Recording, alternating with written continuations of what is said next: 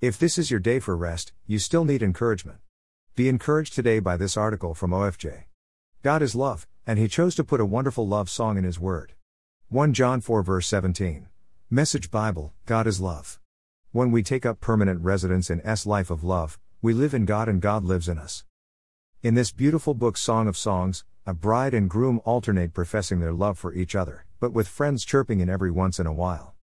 It is a journey through their relationship, passing through their engagement, their wedding, and their marriage. It is a love song with passion, longing, and attraction. The groom is captivated by the bride's beauty. The bride is captivated by his strength. To him, she is a lily among thorns. To her, he is outstanding among 10,000. The couple fixate on each other when they are together, and they pine for each other when apart. What theses lover have many would want to trade for.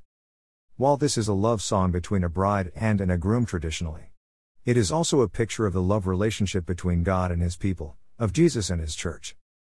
Jesus is the bridegroom coming back for his church, body of believers, which is being prepared to be his bride. Revelation 19 verse 7. Let us rejoice and be glad and give him glory. For the wedding of the Lamb has come and his bride made herself ready. The intensity of love, the song is a picture of this, but it is also a picture of the intensity of God's love.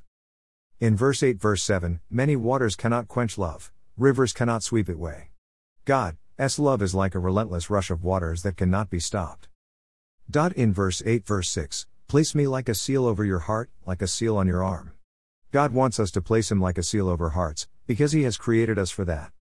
Our Lord and our friend is a God who wants deep closeness with us. As we read Song of Songs afresh, let us all understand how much we are loved by the creative God.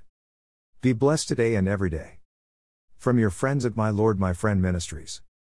P.S. OFJ and our very own Kath were married yesterday. Both were married before, but their spouse have gone to be with the Lord. It was a beautiful church service before many family members and friends. So join with us as we wish OFJ and Kath a blessed and Christ centered marriage.